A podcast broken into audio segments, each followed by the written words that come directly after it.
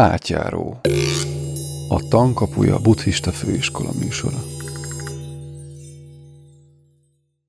Üdvözlöm a hallgatókat! Most Orosz Tiborral folytatjuk a buddhizmus eszme története sorozatot. Ez már a harmadik rész. Szia Tibor! Szervusz, és én is üdvözlöm a hallgatóságot. Mielőtt nekiestünk ugye a felvételnek, egy gyors áttekintést nyújtottál az előző részről. A hallgatók kedvére elmondanád? Hogy nem megpróbálom fölidézni, körülbelül mikről volt szó. Hát nagyjából a lényege az volt, hogy hogyan, milyen törésvonalak mentén hasadozott a buddhizmus a kezdeti időkben, és akkor ennek nyomán előjöttek az úgynevezett zsinatok, vagy recitációk, mikor ki hogy nevezi, általában zsinatnak szokták nevezni, de hát talán más jelentése van, keresztény konnotációja, vagy hát ilyen kiegészítő jelentése számunkra, tehát a szó szerinti jelentése ennek, ahogyan ezeket nevezték, szangítinek, az, hogy összegyűltek és recitálták a szövegeket, a tanításokat. Magam részéről inkább azt mondanám, hogy recitációk voltak. Lényeg az, hogy ilyen összejövetelek mentén hogyan alakultak ki nézetkülönbségek. A különböző nézeteltéréseknek az lehetett eleinte az oka, hogy a fegyelmi szabályokat hogyan értelmezték, enyhíteni vagy szigorítani akartak-e egyesek. Minden esetre ez volt kezdeti időkben egy törésvonal, későbbiekben ettől kezdve, hogy létrejött ugye ez a kezdeti egyházszakadás, tehát az úgynevezett téraváda, vagy rangidős szerzetesek hagyományos gyülekezete, illetve az újak, akik a mahá-szangikák, tehát azok, akik sokan voltak az elvállás, a szétválás idején, ezért ez a nevük ezt képviseli, hogy a sokak gyülekezete, a nagyok gyülekezete, a nagyobb gyülekezet, ez a két iskola kialakult, ettől kezdve már nyomon követhető a korai időszakban az, hogy sok iskola jön létre. Egyáltalán nem föltétlenül valamiféle rendkívüli különleges oknál fogva, lehet, hogy csak azért, mert valakit ö, kineveztek vezetőjüknek, egyfajta karizmatikus alakot, és az illető nevéről kapták azok a nevüket, akik az ő követői voltak, ettől úgymond iskolát, de valójában nincs semmiféle különösebb elméleti eltérés másokhoz képest.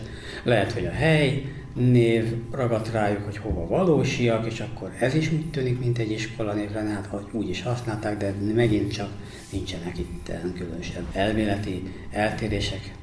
És persze voltak olyanok, ahol a fegyelmi szabályok mentén még további különbségek tudtak lenni, egy idő után megjelent egy olyan, hát az már talán súlyosabb, vagy fajsúlyosabb különbség a felvetések között, hogy vajon eszmeileg mi az, ami a megfelelő vagy ideális egy buddhista követő számára. Ugye a kezdeti időkben az úgynevezett arhat, ugye ez egy szanszkrit szó, ez azt jelenti, hogy méltó, vagyis, hogy az, aki tulajdonképpen megvilágosodott épp úgy, mint a buddha, csak éppen ő úgy, hogy nem saját törekvéseivel kizárólag, hanem egy buddha tanítását meghallgatva, valahogyan azt követve, annak a gyakorlatait követve érte el a megvilágosodást.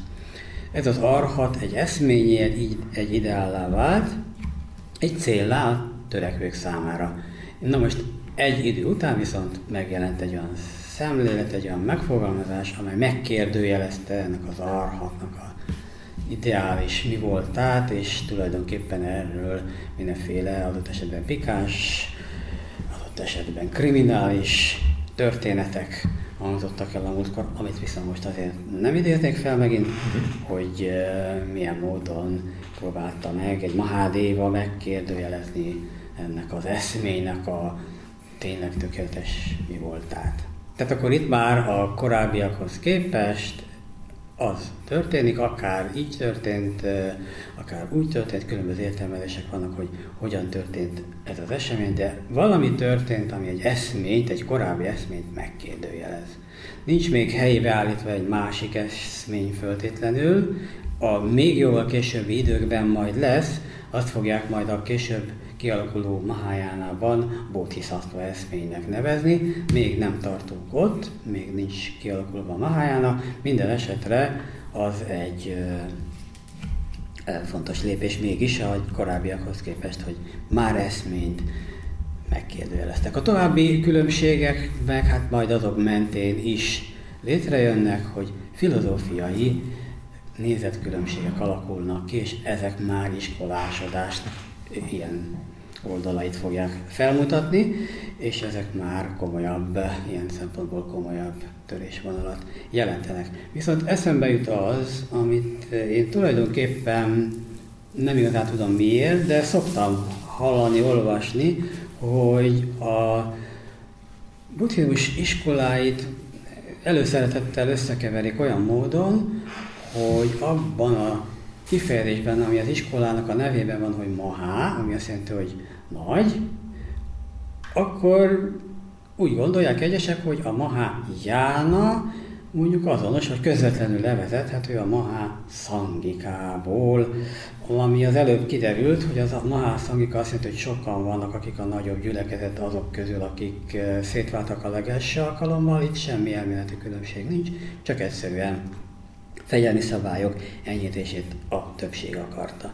Na most innentől kezdve néha azért hallok ilyet, vagy olvasok ilyet, hogy ez a társaság lenne akár közvetlenül, akár némi áttétek útján, de mégiscsak az egyébként jóval később kialakuló Mahájánának az előzménye. Ez így biztos, hogy nem igaz.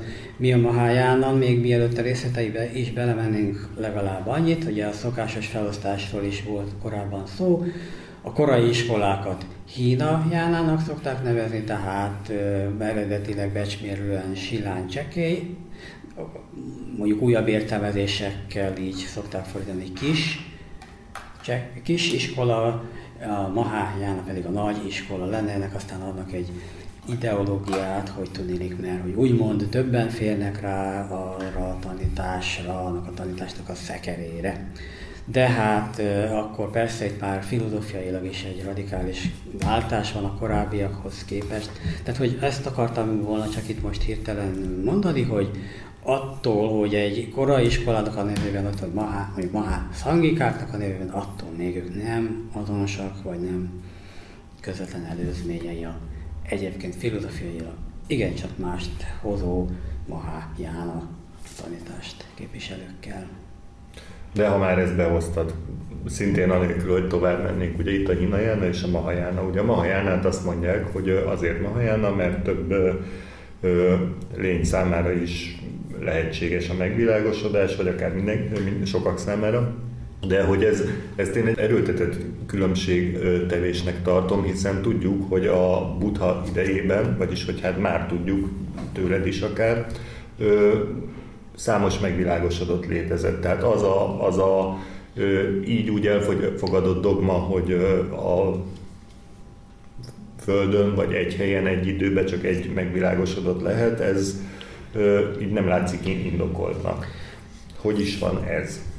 Hát igazából bonyolult a kérdés a szempontból, hogy a Mahayana ideológia magát, mint hogy talán korábban nem egyszer is szó esett más iskolák esetében is arról, hogy ha egy időben később létrejött iskola irányzat önmagát megpróbálja értelmezni, elhelyezni a buddhizmus történetén belül, akkor nyilvánvaló a legjobbnak fogja tekinteni, hiszen azért, mert hiszen ő maga képviseli, amit képvisel, e, és hogyha valamit képviselek, akkor nyilván nem lehet rossz.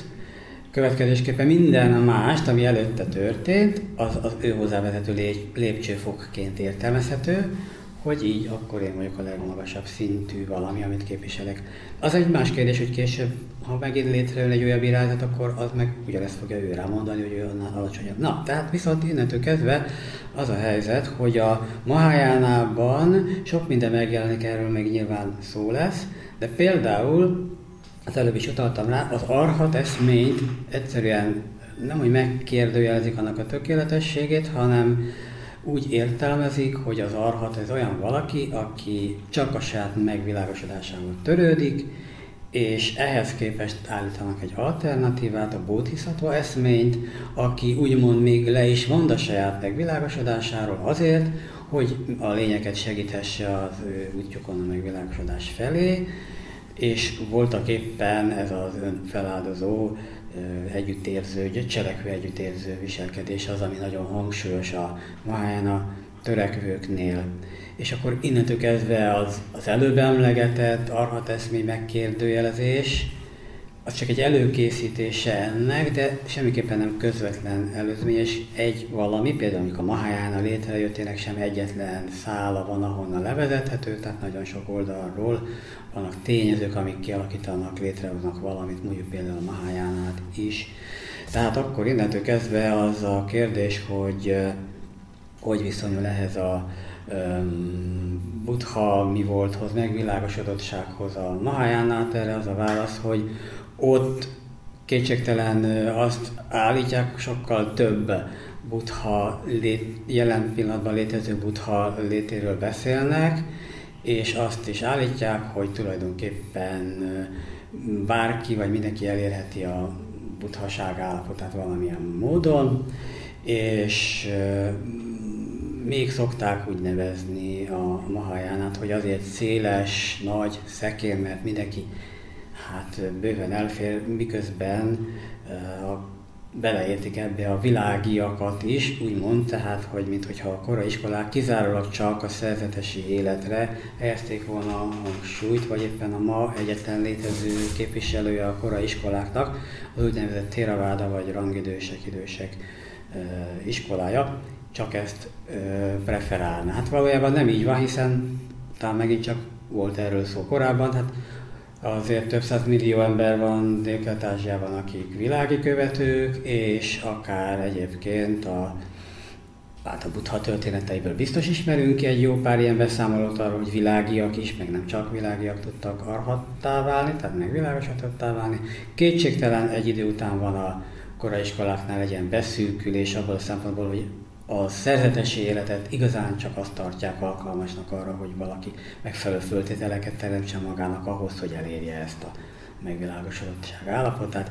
Ehhez képest nyit, hogy úgy mondjam, a maháján a világiak felé, de ez is egy kicsit ennél bonyolultabb, majd ha odaérünk, akkor megnézhetjük ennek a pontosabb kialakulását. Mindenesetre annyit előre már jelzek, hogy ez a rendkívül világiak felé rendkívül nyitott Mahayana mégiscsak úgy indul, hogy egy rendkívül szűk szerzetesi klik, aki ezt kigondolja, átgondolja, létrehozza, és kifejezetten azzal a céllal, hogy valamiféle aszketikus eszmét és ideát teremtsen meg, mint ami követendő a törekvők számára, és akkor ebből az lesz majd aztán a későbbiekben egy olyan e, törekvési útvonalnak a megfogalmazása, amely ma már tipikusan jellemzőnek mondható a Mahájánára. Tehát ez is egy folyamat, de majd akkor eljutunk ehhez is. Uh-huh. És ez a, hozza ezt a kérdést, hogy hát a, mondjuk a Mahajánának tekintett iskolák és a Hinajánának tekintett mondjuk Theravada iskola nem beszélgetnek egymással? Tehát nem de, beszélik azt meg, hogy, hogy mi ezt így gondoljuk, ti meg úgy, és ettől függetlenül még mindig így kommunikálják a, a mondjuk a Mahajáninok, a Hinajánin. Ez egy nyilván, nyilván, nyilván az a probléma, hogyha tehát a, a mint az előbb mondtam, a korai iskolák közül egyetlen maradt fönn mai hmm. napig, ez a Theravada, és hogyha őt Hinajánának nevezik, azért azt nem nagyon szeretik, mert azért benne van az a régi lekicsinylő, lekicsinylő jelentés, még hogyha egyébként ma már nem is kifejezetten ezzel a, az éllel mondják, de mégis van benne egy ilyen hierarchizált megfogalmazás, és pont ez a lényeg mindig, hogy egymás után követ, időben egymás után következő iskolák hierarchikusan értelmezik azt, ami előzményük volt, tehát hogy akkor a magasabb rendőrségük nekik, vagy másoknak alacsonyabb rendőrsége önmagukhoz képest, ez egy hierarchiát jelent. Én most utalok egy hetedik, tehát plusz hetedik századi kínai zarándokra, aki elment Indiába, és leírta azt, hogy ők akkor hogyan értelmezték, mivel találkozott, hogyan értelmezték azok a kortársak, akik előtt találkozott ezt a kérdést. Tehát a plusz 7. században már azért volt bőven többféle Mahayana iskola irányzat is, ennél fogva persze Mahayana is, és a mondandója ő így cseng egyébként, nagyjából így hangzik, hogy azokat, akik a bodhisattvákat tisztelik és a Mahayana szútrákat olvassák, a nagy kocsi híveinek mondják, míg akik nem így tesznek, azok a kis kocsi követői. Megmondhatjuk-e vajon, hogy a kis vagy a nagy kocsi helyes? Mind a kettő megfelel a valóságnak, és megnyugváshoz vezet. Abúgy sem jöhetnénk rá, hogy melyik az igaz és melyik a hamis, mert mindkettő a szemektől való megtisztulást és a lények megszabadulását célozza. Nem szabad arra vetevednünk, hogy mikor a kettő erényeit hasonlítgatjuk, túlságosan belebonyolódjunk és még nagyobb zűrzavart keltsünk. Ha ugyanis akármelyik tanítással megegyezően cselekszünk, elérjük majd bizton a túlpartot, míg ha elfordulunk ezektől, akkor fuldokolhatunk továbbra is a létezés hatalmas tengerében. A két rendszert így tanítják Indiában, mert a leglényegesebb pontokon nem különböznek egymástól. Hát, tehát, hogy volt egy ilyen időszak, voltak olyan időszakok az indiai buddhizmus történetében is, amikor voltak olyan buddhista iskolák, törekvők, akik ezt a kérdést így fogták fel, tehát nem egy értékhierarchiának fogták fel az elméleti, szemléleti különbségeket. Hát gondolom, hogy ez a mai napra is egy ilyen tanulságos szemléleti hozzáállás lehet ehhez a kérdéshez. Még van egy, egy vagy két megelőző kérdésem, attól függően, hogy mennyi türelmed van ezekhez a kérdésekhez. Abszolút. Az egyik az, hogy ugye tudjuk, hogy Buddha elindult, elkezdett tanítani, és egyre többen követték. De mondjuk, ezt most említetted ezt a 7. századot, mondjuk a 7. században, Indiában, vagy a körül, a buddhizmus és a eredeti, hagyományos, talán akkor már hinduizmusnak nevezhető vallások aránya, viszonya milyen volt, vagy milyen lehetett? Tehát mennyire volt ö, mm, egy, egy elfogadott, egy hétköznapi, egy, egy, egy átlagosnak tekinthető mondjuk vallás vagy szellemi út a buddhizmus. Például ugye az eredeti, vagy mondjuk az eltelt idő tükrében már eredetinek tekinthető, előbb védikus, aztán hindu tanításokhoz képest. Ugye itt az a folyamat látszik, hogy a buddha idején úgy tűnik a szövegekből, hogy egy idő után több ezres, esetleg még annál is nagyobb tízezer körüli, vagy egy néhány tízezer fős követő, vagy illetve inkább főleg szerzetes rendbe belépett követő létezett, és akkor a világiak megbecslése nyilván nehezebb ehhez képest, de még ez sem egy korrekt szám, hogy maguk a szerzetesek hányan voltak. Igazándiból, mint egy, hát ha tetszik, robbanásszerűen nagyobb léptékben legalábbis a szélesebb elterjedése a buddhizmusnak az egy bizonyos Asóka király vagy császár idején történt, aki a mínusz harmadik században élt. És tulajdonképpen ő az első olyan uralkodó, aki egy úgymond tankirály, ami azt jelenti, hogy ugyan ő politikai uralmat gyakorol, és politikai-gazdasági területen végzi a munkáját, és mégis megpróbálja valahogyan a tant is képviselni. Ez a Hasonló gondolat már a legelső alkalommal a Buddha halálát követő első recitáció idején is valamilyen módon csíra formában megjelent. Az akkor uralkodó király azt mondta az első recitáció, ha úgy tetszik, zsinat idején, hogy az én dolgom az az uralom a parancs kérdése, a tieteké meg a tan. Úgyhogy nem akar beavatkozni abba, hogy milyen legyen a tan, nem akar ebbe beleszólni, hogy mi legyen a esemény sor, legfőjebb, mint egy védnökséget vállalt az esemény fölött, tehát föltételeit megteremtette, hogy működhessen.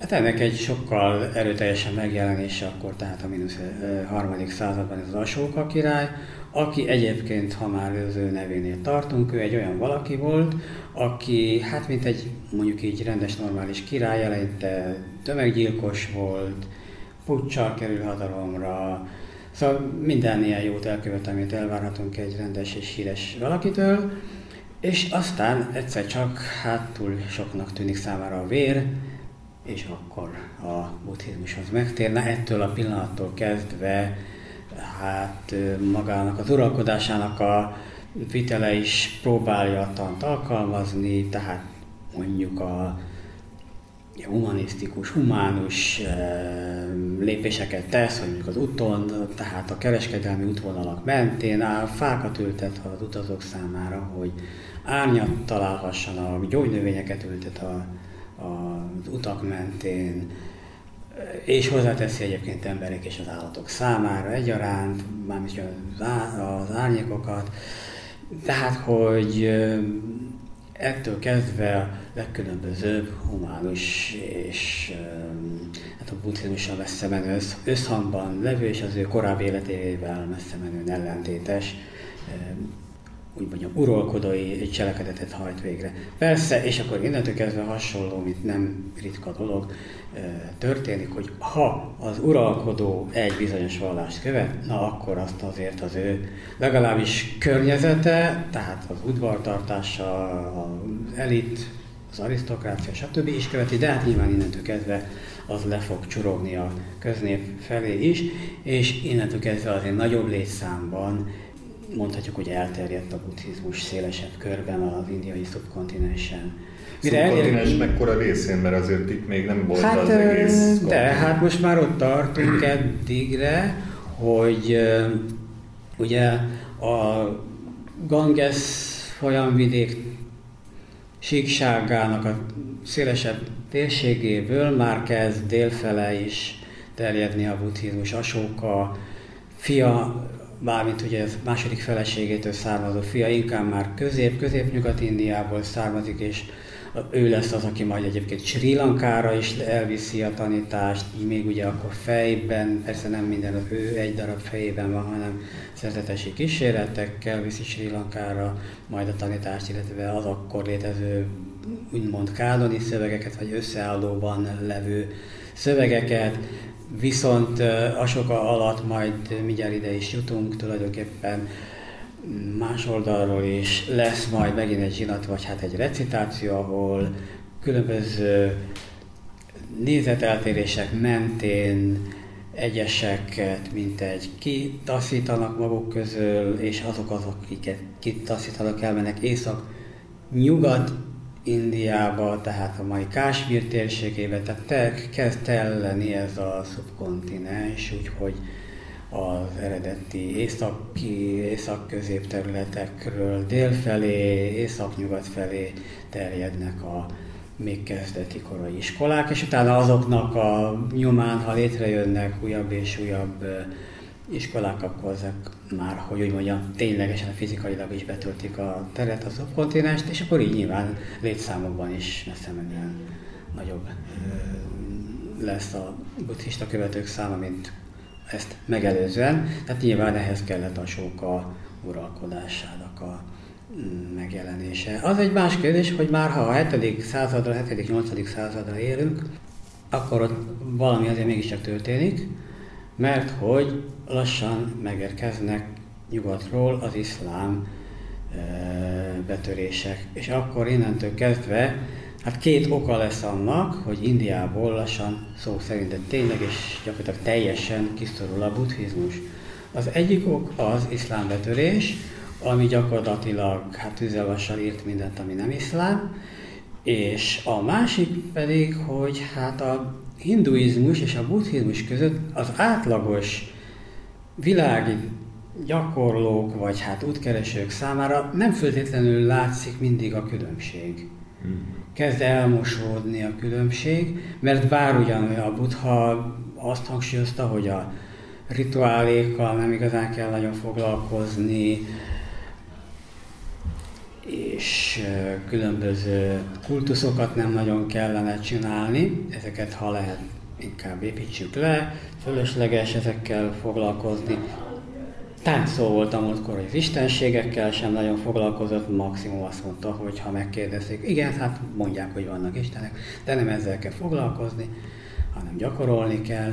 Szóval, hogy miközben a korai buddhizmus különböző újításokat hozott, a múltkor például szólt arról, hogy filozófiai szemléletet egyáltalán, mint olyat és aztán ennek rendszerezett formáját kialakította. Szó volt arról, hogy ennek kulcseleme volt az első lépésekben, hogy úgymond végső valóságelemeket keresett, és az filozófiai gondolkodásának egy meghatározó mozzanata volt, de hát persze nem csak ilyen teljesen elvont, és az elitnek eh, valamit is mondó tényezők voltak, amik a korábbiakhoz képest mások voltak, hanem azok, amik hát így az idő előre haladtával olyan újítások voltak, amelyek tulajdonképpen az ind kultúrában nem voltak újítások, csak a buddhizmuson belül, tehát hogy éppenséggel a kultuszok rituálék megjelenése, vagyis, hogy az az igény, hogy mondjuk a születésnél, a házasságnál, vagy a föld termékenységéhez kapcsolatban legyenek valamiféle ritualisztikus eljárások, hogy hát segítsük a dolgokat, a folyamatokat, hogy beteljesedjenek a legjobb irányba. És akkor, ahogyan erről szó volt, megjelent ugye ez az érzelmi, egyéni érzelmi viszonyulás, tehát az individuum eleve egy kicsit fölértékelődik már a korban, már a Buddha utáni időszakban, és az azt is jelenti, hogy akkor az egyéni érzelmek is fölértékelődnek. Ezt talán valamikor korábban lehet, hogy nem pont ebben a sorozatban már, de szó esett arról, hogy műfajilag is látszik ez, tehát hogy a, mondjuk az ind kultúrában, ha megnézzük, eleinte vannak eposzok, az eposzok azok ugye nagy népcsoportok közötti konfliktusokat jelentenek, aztán később megjelennek a mínusz második századra a, mit tudom én, mondjuk a, a drámák, ami már ugye egyes érdekcsoportok, személyek közötti konfliktusoknak a kifejeződései, és megjelenik a líra utána, tehát van egy ilyen egy más utániság, persze nem ilyen mereven elválasztva,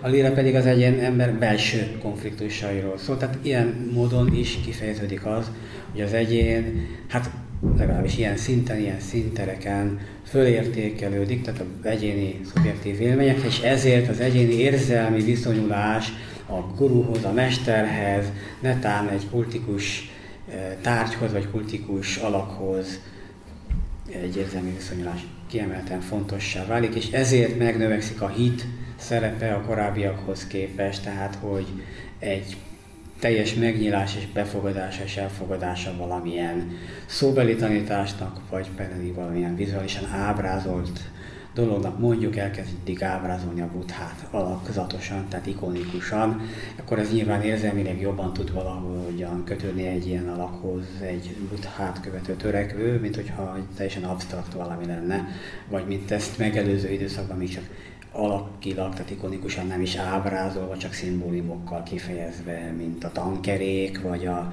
lábnyomai, tehát ezekhez nyilván kevésbé lehet érzelmileg kötődni, mint egy alakzatos figurához, amire azt mondjuk, hogy az a buddha.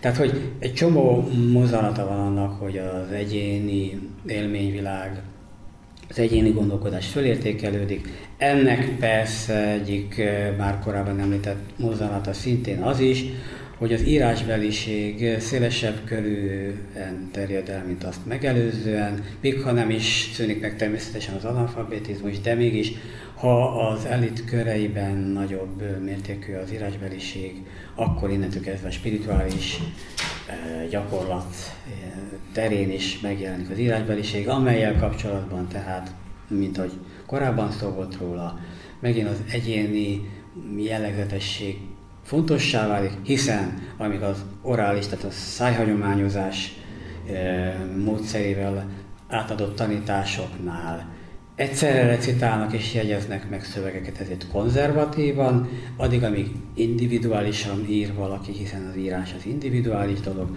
addig azt ír le, hogy módosít egy már korábbi szövegben valaki, amit éppen akart, és ez meg is történik, tehát innentől kezdve ezek a szövegekben történt változások, vagy éppen új típusú szövegeknek a születése majd ehhez is köthető. Tehát voltak éppen ez itt egy olyan folyamat, amikor az egyéni tapasztalások, az egyéni világ kezd fölértékelődni, még akkor is, ha emellett máskülönben, meg hát ennek tulajdonképpen normális kiegészítéseképpen fölértékelődik, hát hiszen buddhizmusról van szó, fölértékelődik a mások iránti gyakorlati cselekvő együttérzés is. Tehát, hogy nyilván ez a kettő egymást egészíti ki, hiszen Az, hogy fölértékelődik az individuális élményvilág, az a buddhizmusban nem azt jelenti, hogy önzővé válik valaki, hanem azt, hogy persze máshogyan dolgozik a gyakorlataival, más típusú gyakorlatok lépnek előtérbe a korábbiakhoz képest, vagy azok mellé, de akkor, hogy akkor ez ne csak egy individuális szinten mozogjon, nyilván fölértékelődik az is, hogy a mások felé az együttérzést is sokkal intenzívebben, aktívabban fogja tudni megélni, illetve hát eszményként ilyesmi fogalmazódik meg a gyakorlók felé.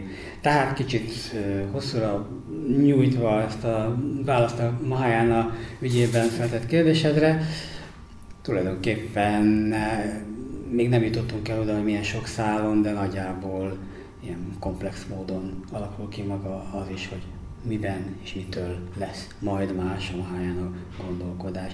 Igazából nem sok lépés van eddig ahhoz, attól, amiről eddig szó esett, de azért azt gondolom, hogy néhány korai ö, szemléletet, amelyről még eddig nem esett szó, de talán lényeges lehet a buddhizmus történetén belül, ezekről még szót kellene ejteni, mielőtt még a Mahajánára áttérnénk, ami már csak azért is érdekes lesz, hiszen a Mahajánának egy csomó olyan szemlélete, gondolata van, amely igazából is voltak éppen nem érthető anélkül, ami az előzménye, hiszen azokra reagálva fogalmazza meg a saját mondandóját egy Mahajána filozófia valamelyik ilyen-olyan iskolája, és hogy mire reagál, azt nem tudjuk, hogyha nem néztük meg. Tehát, hogy, és másfelől a korai iskolák egy-egy gondolata, egy fontos eszméje aztán átcsúszik tovább, megy, és nyilván megkapja maga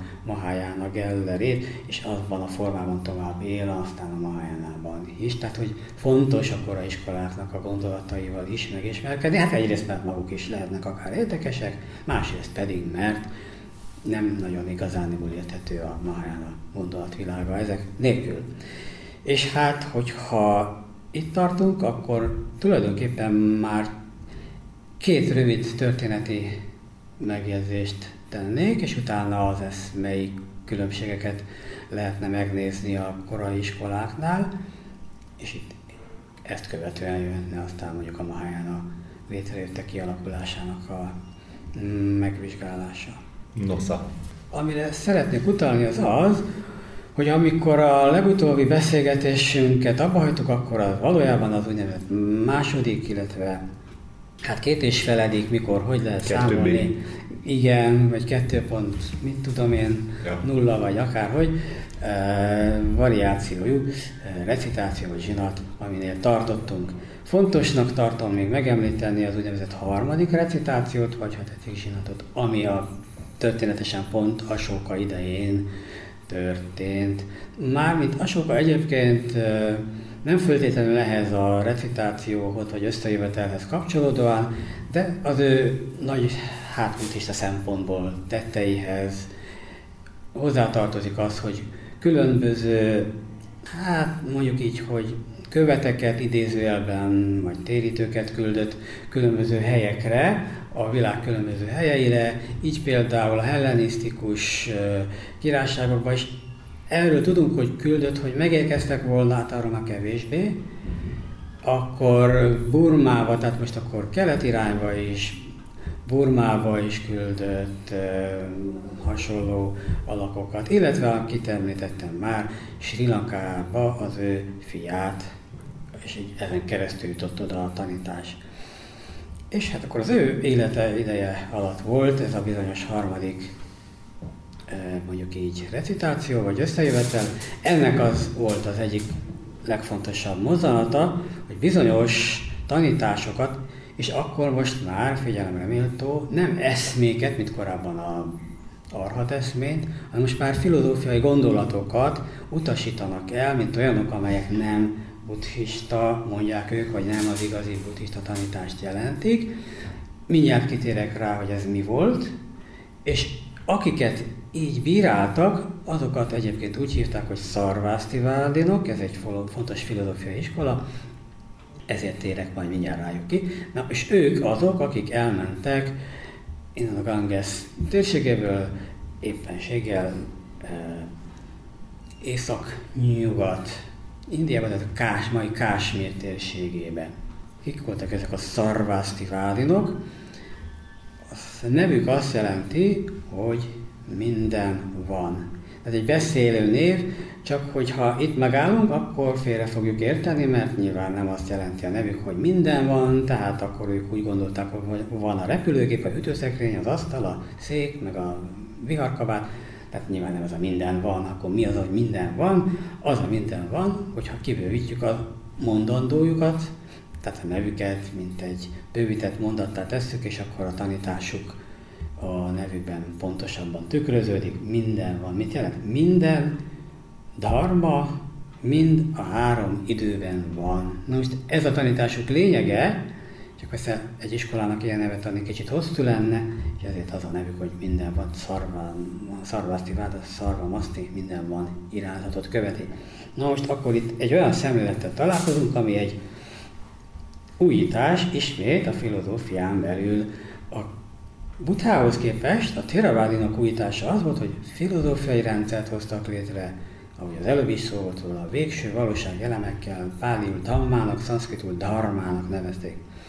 A szarvásztivádok most már szanszkritul fognak írni, majd, illetve beszélni, aztán majd írni, ezért náluk nem dhamma, hanem dharma, ezekről van szó. Ehhez képest az előbb említett Theravada újításhoz képest az ő további lépésük a buddhista filozófián belül az, hogy azt a problémát szerették volna ők is megválaszolni, amiről a múltkor beszéltünk, hogy hogyan biztosítható, hogy úgy mondjam, filozófiailag, gondolatilag a folytonosság gondolata. Ha egyszer van olyan, hogy megtörtént valami, az hogy lehet, hogy én tudok rá emlékezni, milyennek az összekötő vonala, hogy én valami múltbeli dologra tudok emlékezni, hogyha valaki meghal, akkor hogyan történhet valamiféle újraszületés, ha egyszer már meghalt, mi az az összekötő vonal, ha egyszer egyébként mindkét esetre érvényes elvileg, a buddha tanítása, hogy nincs egy maradandó énség, amely változatlanul hordozná, cipelné a múltat, és így hordozná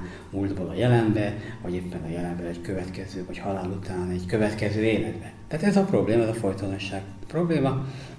Ők erre azt találják ki, tehát tudnék a szarvászti vádinok, hogy megkülönböztetik a potencialitást és az aktualitást.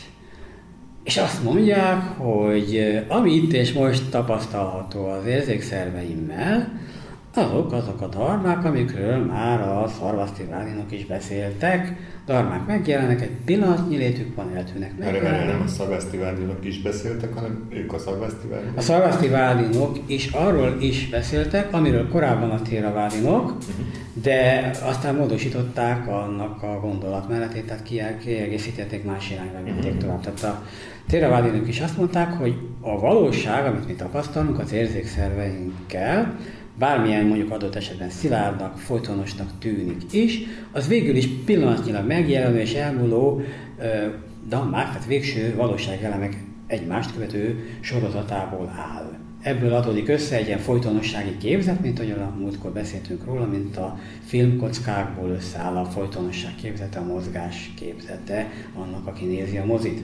Hmm. Na most, ahogy képest viszont akkor továbbra is fönnmarad a kérdés, hogy ez kielégítő-e arra a problémára a megoldásként, hogy a folytonosság hogyan történik. Azt mondják a szarvasztevádok, hogy nekik ez nem elég, rendben van, legyen így, hogy ezek a darmák, végső valóságelemek fölbukkanak, elmondnak, fölbukkanak, elmondnak, fölbukkanak, elmondnak egy pillanat alatt, és mögöttük és úgymond alattuk mégiscsak van egy folytonosság, egy tényező.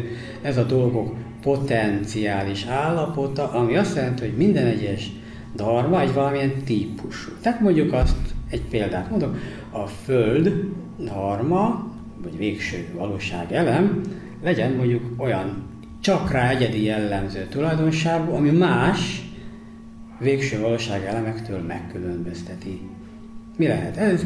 Legyen mondjuk azt, hogy szilárdság, semmilyen más végső valóság elem nem szilárd, a víz sem szilárd, a tűz sem, és itt van bármi más, vagy a gondolat is, egy csomó mentális végső valóság elemről beszéltek korábban is. Tehát ezek nem tudnak szilárdak lenni, viszont a Föld az szilárd. Uh-huh. No.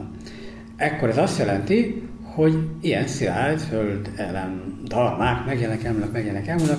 Ez a szilárdsága tulajdonképpen mint egy ilyen lappangó tulajdonsága, mint egy potenciális képessége a, ennek a dolognak, ennek a darmának, vagy végső valóságának mindig ott van. Hát kicsit olyasmi, hogy egy másik példát hozzak, mint amikor a Egyesek ilyen példát hoznak a tűzzel kapcsolatban fel, hogy az, hogy a tűz az micsoda, hát a tűz az, hogyha meggyújtom a gyertyát, akkor az gyertyaláng, hogyha olaj az, amit meggyújtok, akkor az olajtűz, hogyha mit lehet még meggyújtani, műanyagot, nem tudom. Szóval, hogyha valamit meggyújtok, akkor az a... hát akkor az a, az a tűz. Viszont Viszont akkor ezt úgy lehet esetleg felfogni, hogy a tűz, mint olyan önállóan nem létezik, de mindig valamilyen formában megjelenik.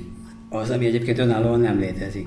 De most miért, miért más a tűz, bocsánat, hogy most megkérdezem Igen. a szarvászni rádinokat így rajtad keresztül, de miért más a, az égő csipkebokor, most mondjuk azt Igen, tudjuk, hogy miért más, akkor miért más a, a, a, a lángoló trinátfesték, eltekintve az illatától, mint mondjuk egy teljesen szimpla kazánban ég. De, de pont erről szól, nem más, hanem hogy különböző megjelenései lehetnek, de a különböző megjelenések mögött a mélyben mégiscsak a tűz, mint olyan van, ami viszont mindegyikben azonos. De várj, várj, várj. Számomra ezek nem különbözőek. Lehet, hogy az illata már, de maga a tűz lényegisége, tehát ahogy megjelenik, az már tűz. Amin ég, tehát igen, a tárgy igen, maga, az igen, lehet, hogy más, persze, vagy igen. ami ég, nem is amin ég, ami ég, ami az lehet, hogy más, igen, igen. de a tűz az... az tehát az, amit érzékszerben levegő, vagy hát... hát igen, plazma állapot, ja, micsoda is. Persze, de, de hogy ugye mi táplálja a tüzet, uh-huh. az, a, táp, az táplálja a tüzet, ami éppen ég, tehát akkor kezdve más a gyufatűz, más a... Tehát ilyen szempontból Aha. más. Hát ez most egy gondolatmenet, innentől kezdve megint ott tartunk, hogy vagy elfogadjuk, vagy nem. De Tehát ők kiskémikus, tehát ilyen kiskémikusok voltak ezek szerint, Ám annak egy ilyen elő, elő Persze, csak tegyük hozzá, hogy nyilvánvaló, hogy egyáltalán nem földdel, vízzel és tűzzel manipuláltak csupán a gondolataikban, hanem mentális tényezőkkel is, tehát uh-huh. tudom én, a tudatnak a jellegzetessége, tehát ilyen csak rá és másra nem jellemző tulajdonsága, tehát önléte, ezt úgy nevezik, mert hogy az ő létéhez szervesen hozzátartozik, de más tényezőknek nem, az pedig az, hogy megvilágít. A tudat olyan valami, ami megvilágítja a dolgokat. Tehát akkor ezt így fogták fel. Most lehet ebben egyetérteni, vagy nem egyetérteni. Most a dologban az a lényeg, hogy mi a logikája, mi a gondolat menete. Márpedig ez valahogy ilyesmi, hogy akkor mindennek, akár mentális, tudati tényezőről beszélünk, akár fizikálisról, hát van egy olyan jellegzetessége, egy végső valóság elemnek, hogy akkor ez az ő önléte, ő hozzátartozó és máshoz semmiképpen nem tartozó jellegzetessége, tulajdonsága, ezt úgy hívják szanszkritól, hogy svabháva, önlét, öntermészet. Uh-huh. És akkor ez a dolog az, ami mint egy ilyen kettős jellegzetességű, tehát hogyha én valahogyan érzékelek érzékszerveimmel valamit, akkor annak a sokféleségét érzékelem, tapasztalom, de emögött ottan az a tulajdonság végig érvényes a múltban, a jelenben, a jövőben, a szilárd az mindig szilárdság marad, mint önléte a Földnek, akár most jelenik meg egy darma, akár 500 ezer évvel ezelőtt jelent meg egy földdarma, akár egy millió év múlva fog megjelenni egy földdarma, az akkor is és mindig szilárd lesz, mert ez az ő jellegzetessége. Ennyiben, mint egy potenciálisan a mélyben, mély áramban, a nem a jelen pillanatban, tehát, vagy nem csak a jelen pillanatban, hanem ezért tehát ennél fogva a múltban is, meg egy valamiféle jövőben is, majd ez a jellegzetessége meg fog jelenni, tehát érvényesülni fog.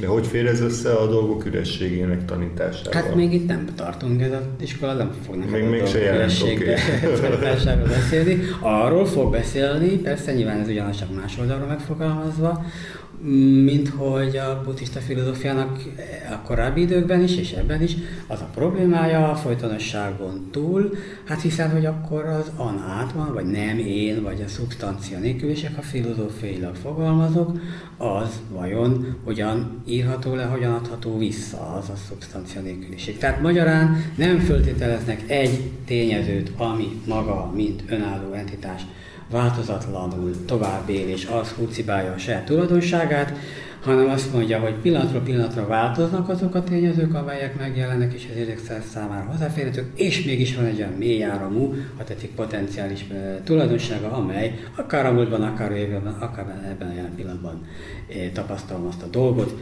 ez a tulajdonsága, tehát például a Földnél a szilárdság meg fog jelenni, tapasztalható lesz. Tehát próbálnak azért nem csak egy logikai, hanem egy empirikus, hiszen tapasztalást, szilárdság az egy tapasztalható dolog, ezt megpróbálják megőrizni. Tehát, hogy ez akkor oda vezet, hogy van még egy másik logika, azt is elmondom, az érzékelés folyamatával kapcsolatban, hogy a dolgoknak a három időbeliségéről kezdenek el beszélni, tehát míg nem a korábbi, az őt megelőző a Téraváda föltalálta azt, hogy vannak végső valóságelemek, és csak pillanatnyi létűek, mm. és elmúlnak, akkor ez a szarvásztiváda azt mondja, hogy de hát akkor gondolkodjunk úgy, hogy van minden dolog, és akkor nem az, amelyik egyébként pillanatnyi létezésű volt, és aztán elmúlt, hanem annak a jellege, tehát annak a öntermészete, az valójában mind a három időben van. A szilárdság akkor is van, ha korábban jelent meg egy bizonyos, egyébként egy pillanatnyi létezésű földalma, meg ami később. Na most akkor mondok egy másik eh, gondolatmenetet, amely eh, még megpróbálja az ő szemléletüket érzékeltetni. Azt mondják, és ez elég furcsán fog hangzani, hogy ha én itt és most érzékelek valamit, az akkor nyilvánvaló azért van, mert az én tudatomon kívül ott van előttem. Mondjuk az asztalt érzékelem, mert az itt kívül van rajta, a tudatomon kívül, és akkor ez rendben van. Itt kell, hogy legyen, különben nem tudnám érzékelni. Tehát kell nekem az, hogy itt legyen az asztal, uh-huh. hogy érzékeljem.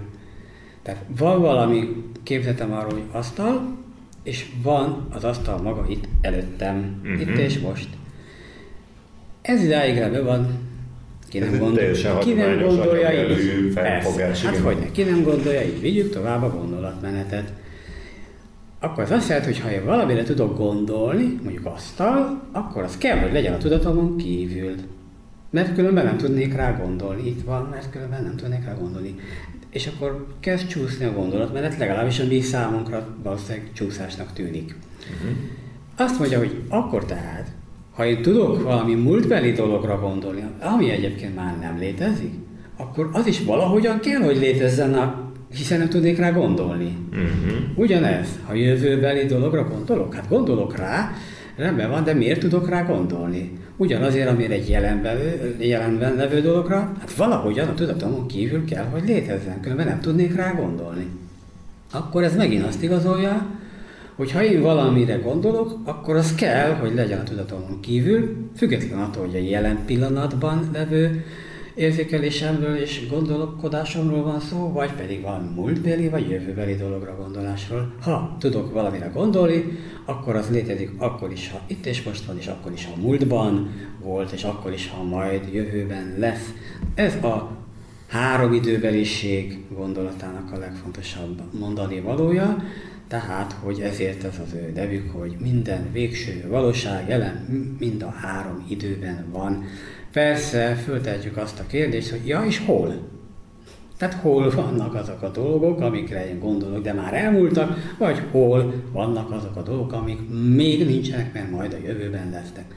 És akkor azt lehet mondani, hogy hát tehát egy jó kérdés, de nem biztos, hogy egy ilyen helyet kell ennek keresni, lehet, hogy más a gondolkodási módjuk nekik, inkább lehet, hogy azt kell mondani, hogy a hatásuk révén. Tehát nem attól van, tehát a, mi, a, mi a definíciója annak, hogy valami van.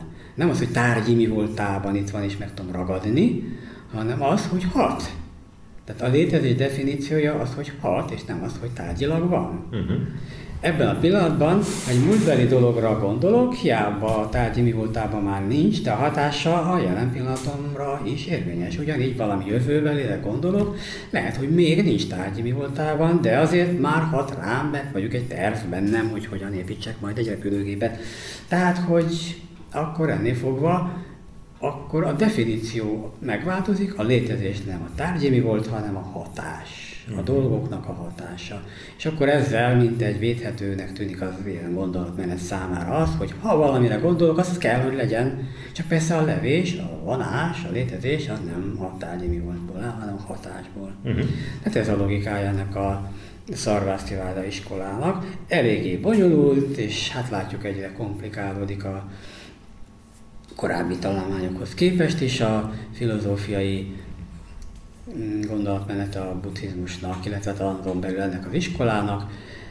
Nyilvánvaló, hogy erre megszületik persze a válasz, nem így van, és jönnek az őket is bírálók, akik már hát egyrészt a régiek, akikhez képest újat fogalmaztak meg, illetve másrészt az ő tőlük aztán kiváló elkülönülő iskola, akiket szautrántikáknak neveznek, akik azt a nevet képviselik, ez is egy beszélő név, hogy számukra a tanítások, a kánoni szövegek hitelessége a szútrákkal véget ér a nevük, ezt jelenti. Mármint, hogy akkor azt próbálják sugalni a nevükkel, hogy a múltkor már szóba hozott hármas kosár, ami a kánoni szöveggyűjteménye a buddhizmusnak, áll a fegyelmi szabályokból, áll a buddha tanítását, esetleg egy-két közvetlen tanítványának a tanítását tartalmazó gyűjteményből, és harmadik, az abhidharma vagy abhidhamma, az pedig a filozófiai, filozófiai, pszichológiai értekezések gyűjteménye. Ez a harmadik kosár az, ami a különböző iskolákban, ha filozófiailag eltérnek egymástól, akkor maga ez a gyűjtemény az, ami ezt az eltérést fogja tükrözni. Nem annyira lényeges, ha vannak netán véletlenül különbségek a fegyelmi szabály terén, nem igazán vannak különbségek a tanítóbeszédek, a buddha vagy tanítványok tanítóbeszédei terén, de nagy különbségek vannak a harmadik gyűjteményben, a filozófiai, filozófiai pszichológiai gyűjteményben. Hát ha van elméleti különbség, akkor azt ezekbe tették bele, ezekbe gyűjtötték össze. Ezért erre vonatkozik az, hogy számukra, szautrátikák számára véget ér a hitelessége a tanításnak a szutrákkal, Buddha tanítóbeszédeivel, tehát a kánon harmadik gyűjteményét, amit a szarvasztivádinak összegyűjtöttek, és a saját filozófiájukat, amit az előbb említettem, mármint hogy tudilik ezt a dolgok három időben létét ebben összegyűjtötték és foglalta. Ezt már nem tekintik elfogadhatónak, hitelesnek. Mindjárt kitérek akkor erre pár szóval azért a rendkedvéért, hogy ez a Szautrántika mit jelent, és hogy ez hogyan él tovább majd a Mahájánában, de egy fontos következménye van még ennek a végső valóságelemek három időbeliségéről szóló tanításnak, mert megjelenik néhány olyan új eszme, új gondolat, ami ettől kezdve a buddhizmusban folyamatosan eléggé jelentős mértékben jelen van, akár a művészetben, aztán akár a gyakorlások során, és ami eddig nem volt. Tudnék, pont ez a három időbeliség gondolatához kötődik, ez pedig az, hogy a függő keletkezés láncolat sorát elkezdték három időbelének felosztani, úgy értve, hogy ugye a függő keletkezés a buthánál azt a gondolatmenetet képviseli, hogy hogyan, milyen tényezők azok, amelyek a nem tudásból kibomolva egymásra épülő tényezők sorozata, egymástól függő viszonylatban levő tényezők sorozatából elvezet a mi hétköznapi életünkhöz, végül és aztán a születéshez, öregséghez, betegséghez, halálhoz, és innentől kezdve újra és újra ismétlődik ez a sorozat. Belekerülünk a létforgatagba. Ezt egy ilyen kígyó a farkába harap körrel is szokták ábrázolni. De viszont ezt a Buddha egy úgy értelmezte, túlnyomó rész, hogy akkor ez a mi jelen életünk összes olyan tényezője, vagy fontosabb kulcs tényezője, amelyek a mi életünkre hatnak. Ezek a szarvasztivádonok viszont miután a három időbeliség tanát kezdték képviselni, mint ahogy elmondtam, ilyen olyan olyan módokon, ezt a függő keletkezést is elkezdték felosztani három időbe. Azt mondták, hogy a nem tudás, mint minden szenvedésnek, létforgatakba kötődésnek az alaptényezője, és a késztetések, motiváltságok a múltbeli élethez, egy valamiféle korábbi múltbeli élethez tartoznak. A kör másik vége a születés, öregség, betegség, halál. Ez majd egy következő életet, tehát egy következő születés, annak öregség, betegség, halála lenne tehát akkor megvan a múlt, megvan a jövő, és az e kettő között levő többi tényező pedig a mi jelenünk. Tehát ez például egy újítás, és ettől kezdve már többnyire így kezdik el értelmezni ilyen függőkeletkezést, tehát így három időre szétbontva. Még egy fontos, amikor szintén a három időbeliség gondolatához kötődően megszületik a köztes lét gondolata. Tehát, hogy magyarán ezt ők találják ki, hogy Antaráb hava, ugye, szanszkritul, ami a Bardó néven nyilván jobban ismert esetleg sokak számára a tibeti gondolatkörből, ami arról szól, hogy ha valaki meghal, akkor az egy következő újraszületés és a halál között van valamiféle, most akkor ki, hogy mennyit fogalmaz meg, meg milyen eseményeket, ez egy más eseménysor, de hogy van valamiféle köztes lét, ami egy halál és egy újraszületés között mégiscsak megtörténik, valami történik ott, valami ilyen átmeneti fázis. Mm. Ember, ahogy én tudom, uh-huh. legalábbis a mostani ö, tibeti szövegekben nem egy bardú van, hanem sok bardú, és a, mondjuk a, az éberség bardúja, az álom bardúja, tehát a jelen pillanatunk is egy ö, bardú. És a, azt hiszem 6-7 vagy 8 bardúból csak az egyik a, a tehát a, a, van, van külön a meghalás és a halál bardója, meg a, szóval, hogy ezek ilyen... Igen, már cizellálható igen, igen, ez kedve. Tehát... A, apróbra szétszették, és mindent belegyöpeszöltek végül. Vagy Persze. engedtek belőle. Igen, nyilvánvaló, hogy ettől a pillanattól kezdve, hogy ez a gondolat megszületik, már is a későbbiek során már eléggé, mint egyébként minden más gondolatot is, elég jól lehet ö, variálni. Na most mielőtt És még, egy, még egy mozzanat ehhez kapcsolódóan, ami tulajdonképpen megint, és mindenhez kapcsolódik, amikor mindezt egy ábrában láthatjuk. Tehát a függő keletkezést, a különböző lehetséges létsíkokat, az egész létbekötődésnek, a létforgatakba kötődésnek a úgymond gyökérokait, és ezt a hármas felosztást, hármas időbeli felosztást, ez a bavacsakra vagy létkerék gondolata, amit a tibeti ábrázolásokból lehet többnyire megint csak ismerni, de ez megint csak ebben a körben, ebben a gondolatkörben születik meg, tehát egymáshoz szervesen kapcsolódik tehát a köztes lét, a létkerék, illetve a függőkeletkezés eszményének ilyen hármas időbe bontása. És ezt ugye a tibeti ábrázolások most itt sajnálatos módon rádióban nem tudjuk mutogatni a képet, de hát rá lehet keresni interneten, mit jelent az, hogy létkerék, és akkor látszik egybe egy képen. Tulajdonképpen egy időbeli tér képet fogunk látni. Egy pillanattal rápillantunk, és már is egy pillanattal ott van előttünk három, be, három időbeliség. A múlt, a jelen és a jövő, hiszen egy képen, egy tér képen ott van a múlt, a jelen és a jövő. Ez is egy újítás. És egy fontos mozzanat. Ettől a pillanattól kezdve kezdik azután még a korábban született Theravada iskola is átveszi a létkerék gondolatát is, és ilyentől kezdve a buddhizmusban egy eléggé jellegzetes, meghatározó eszménye lesz a törekvőknek. Tehát akkor ez nem Buthától származik, hanem Nincs ez egy... nyoma ennek, hogy tőle származik. Ez egy későbbi És ez, ez, a, ez a gondolatisághoz meg egészen passzantos, tehát hogy ebből fakad, ebből születik, ebből robban ki egy csomó minden, és például ez is.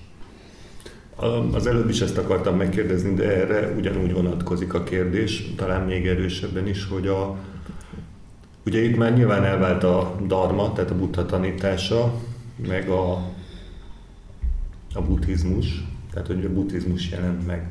És hogy a, a buddhizmus, ö, vajon ezek az újítások, mm, akár filozófiailag, akár maradjunk inkább a, a filozófiai résznél. Tehát ha mennyiben segítették, miért volt jó ez abban az időben, hogy az eredeti tanítás, hát nem mondom, hogy eltérnek tőle, de próbálják boncolgatni, kibontani, miért nem elégedtek meg, a, a, ugye mert a, a buddha azokra a kérdésekre, amik túlságosan elvitt, el, elvitték a hallgatót a fő témáról, egyszerűen nem válaszolt, hanem azt mondta, hogy ne azon tűnődj, hogy ugye ezt a nyilat kilőtte ki, meg milyen a méreg, hanem egyszerűen kiszedjük. És hogy hát ez nagyon úgy tűnik, hogy, hogy inkább a nyilvesző anyagának, meg a, szóval, hogy, hogy miért, miért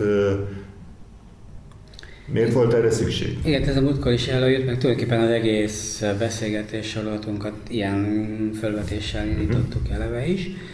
De azért annyit hadd tegyek hozzá, hogy mi gondolhatjuk, vagy egyesek gondolhatják, vagy én gondolhatom azt, hogy a buddha és a buddhizmus két különböző dolog. Mm-hmm. Miközben valószínűleg ugye azért az nem mondható, hogy egy Mahayana törekvő, vagy egy mint látjuk a Theravada is úgy a buddhához képest, vagy egy Theravada követő, vagy bármilyen tibeti buddhista irányzatot követő, Vajrayana irányzat, bármelyikét követő, hogy ő azt gondolná, vagy mondaná, hogy az ő hogy ő mást képvisel, mint a buddha. Tehát ő mindegyike azt fogja mondani neked, ezt fogja mm. hirdetni, hogy a tan az, amit ő képvisel, amit ő hirdet, amit ő tanul, vagy amit e, tanít. Vagyis, hogy nincs az a megkülönböztetés a hagyományokban, hogy a buddha és a buddhizmus, hanem az a buddhizmus, amit én, mint hagyomány fölkínálok, felmutatok, az a buddha tanítása közvetlenül, mindegyik közvetlenül vissza fogja vezetni neked a buddhához. Akkor is, hogyha ez történetileg nem igazolható. Persze, és akkor itt nyilván mondjuk a Mahaján azt fogja mondani, és ilyen szövegek vannak, amelyek azt mondják, hogy igen, de a buddhának van olyan tanítása, amikor egyébként úgy normális, vagy világiak számára, normális szemmel látók, világiak hozzáállásával hallgatós számára nem látható lények, akik szintén jelen vannak a buddha tanításánál, és akkor ezek a bizonyos lények is hallják a buddha tanítását, és azok vagy éppen más helyzetben éppenséggel a korai iskoláknak a tanításától eltérő tanításokat ad, de akkor ilyen típusú lényeknek, akik más ö, szokványos módon nem tapasztalhatók az érzékszerveinkkel, nekik más tanításokat adott. Ezek persze milyen nyilván véleményem szerint ez egy ilyen ideologizálás annak, hogy én, mint Mahayana, én, mint Vajrayana, én, mint bármilyen Jána iskola követője, hogyan próbálok közvetlenül kötni a tanítást a buddhizmushoz, azt a tanítást, amit ez az iskola képvisel. Múltkor utaltam talán ugye rá, hogy például a virágbeszéd, ami a zenben egy nagyon tipikusan jellegzetes indító mozzanata, zen történetiségének a buddhához kötik, de hát ilyennek nyoma nincs a kínai szövegekben bukkan fel először, a kínai csan szövegekben, tehát hogy, és akkor, hogy hasonlóképpen működik minden más iskola is. Ezt természetesen kicsit finomabban is meg lehet fogalmazni, mármint hogy azt, hogy mennyiben különbözik ez a egyik másik buddhista hagyomány attól, amit a buddha tanított, mert például a talán az a címe, hogy a béke útja, ö, mi is a neve az illetőnek, nem jut eszembe most, Komatsu Csikó nevezetű, Komatsu Csikó nevezetű hölgyeménynek van egy ilyen könyve, hogy a béke útja, ha jól emlékszem ez a címe. Tulajdonképpen a buddha tanítását, ö, szövegeit röviden összefoglalja, ez micsodák, utána a Mahayánat, főbb jellegzetes szútráiról ír, hogy azok micsodák, és persze jelzi és észreveszi a különbséget, csak ő érdekes módon fogalmaz, nem mondja, hogy ez nem a buddha tanításai, de azt sem mondja, hogy a buddha tanításai, hanem azt mondja, hogy a buddha indítatására, ösztönzésére, késztetésére született szövegek, tehát mint egy buddha által ihletett szövegek. És akkor ezzel áthidalja ezt a kérdést, hogy ez most történetesen maga a buddha mondta-e, vagy nem de ez, ez, ezen lehet bár nem biztos, hogy érdemes vitatkozni, de nyilvánvaló, hogy azok a radikális váltások, amelyek tetten érhetők a buddhizmus történetében, szemléletváltások, azok mennyiben jól leképezhetők azzal, hogy egyébként a korban annak a kornak a jellegzetességeihez hogyan kötődnek más területeken is hasonló kulturális paradigmaváltások, amelyek például a történeti buddha idején nem voltak még meg, tehát hogy egy csomó ilyen mozzanattal ez persze kilőhető, de igazándiból nem ez a fontos. Az a fontos, hogy a gyakorló számára ez jelent egy olyan adalékot, és tulajdonképpen egyfajta válaszot a kérdésedre is, hogy lehet, hogy sokkal többfélék vagyunk, nem csak individuálisan, hanem most már kulturálisan, és hát a különböző kulturális paradigmaváltások nyomán más-más szemleteket hozunk koronként is be, amelyek mind nem vésznek el egy újabb kor bekövetkeztével. Tehát, hogy magyarán lehet, hogy újabb és újabb segédeszközök akkor is segítenek, hogyha történetesen nem maga az eredetileg valaha is élt történeti buthától eredeztethető, de egy ilyen eszközrendszerbe beillesztve, ahogyan a múltkor is valamilyen módon érintőlegesen már szóba jött, eljuthat ennek az eszközrendszerével a gyakorló egészen oda, ugyanoda, ahova a butha, történeti butha által kínált eszközrendszerrel is szenvedéstől meg lehet szabadulni, el lehet érni a megvilágosodást. És ettől a pillanatok kezdve, ha ez megtörtént, ugye, hogy egy jellegzetes példázatot hívjak segítségül, ha valaki átélt a túlpartra, a folyó túlpart, akkor teljesen mindegy, hogy most átúszta, csónakkal ment, valaki a hátára vette, mind, attól a pillanatok kezdve már mindegy, vagy egy szuszra át, teljesen mindegy, hogy átröpült, lényeg az, hogy ott van, Uh-huh. És innentől kezdve nincs jelentősége annak, hogy most akkor az az eszköz mi volt. Ha az illető számára megfelelő volt, átjutott, és akkor ennél még van fontosabb.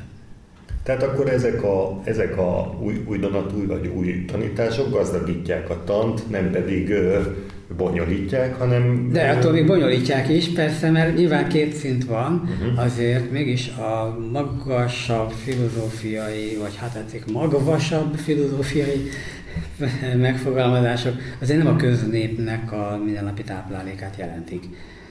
Tehát azért, viszont ami abból következik, az már például az előbb említett létkerék, az már egy bárkinek jól érthető tanítás, ha megnézi a képet. Tehát ez egy, az egy könnyebben bárki számára elérhető tehát egy filozófiai tanítást hoz le olyan szintre, hogy, hogy képes nem, Nem, nem, nem feltétlenül tennék hogy itt sem egyébként értékhierarchiát, hogy a filozófia értékesebb, mint amit majd valahogy le kell vinni a pornépek szintjére, hanem egy, egy más típusú értelmezés, megközelítés egyszerre születik meg. Az egyikkel foglalkoztunk eddig főleg, tehát a filozófiai fogalmi gondolkodás ponyolódása és válasz kísérletei volt az egyik szál, amit itt megnéztünk, de ugyanezzel egy időben, ezzel párhuzamosan némi utalás korábban is volt erre, egy másik vonal is elindul, és nem sokkal későbbi fejlemény ez igazándiból a szimbólumok használata, a szimbólumoknak a tanítássá válása. Tehát magyarán a tanítási módszer akkor igen, tehát bővül uh-huh. azzal, hogy miután nem közvetlen buddha élő átadásáról, szóbeli átadásáról beszélünk, szó volt róla, tehát írásbeliségben sokkal jobban körüljárhatók a dolgok, nem egy oldalról világítjuk meg, hanem minden részét megpróbáljuk megmutatni, már is komplikáltabb, bonyolultabb és személytelenebbé válik a tanítás módszere maga, logikaibbá válik, filozófiaibbá válik, és itt ez az egyik irány. A másik pedig egy szimbólum használati e, technika, illetve eljárás, amikor hát a különböző eszközrendszerek ezen a téren bővülnek, és ezek van akiknek az előző típusú tanítások a legjobban passzantosak, legjobban megfelelők filozófiailag átgondolom, tehát úgymond a fogalmi gondolkodás az, ami oldalról jobban megfogható az illető, az illető gondolatvilága sokkal jobban rátalál erre, még nem egy másik oldalról, másoknak pedig inkább a szimbólumok, a színek, az alakok, az ábrák. Ezért, mint hogy az előbb utaltam rá, születik meg a buddha ábrázolása, tehát valamilyen alakos ábrázolás, ezért születik meg a hitnek az a típusa, hogy hiszem, mert látom. Ugye a Buddha a szöveggyűjteménye, tehát amit vele kapcsolatban összegyűjtöttek, aztán kanonizáltak szövegeket, azok minden tanítása Buddhának úgy kezdődik, hogy így hallottam. Ugye ez a orális, tehát ugye a szájhagyományozáson alapuló átadás jellegzetessége. Így hallottam, rendben van. És innentől kezdve ugyan nem mondják későbbiekben, amikor a képi világot használják a tanítás megfogalmazására, hogy így láttam, de gyakorlatilag tartalmilag ez erről szól, hogy így láttam. És azért fogadom el.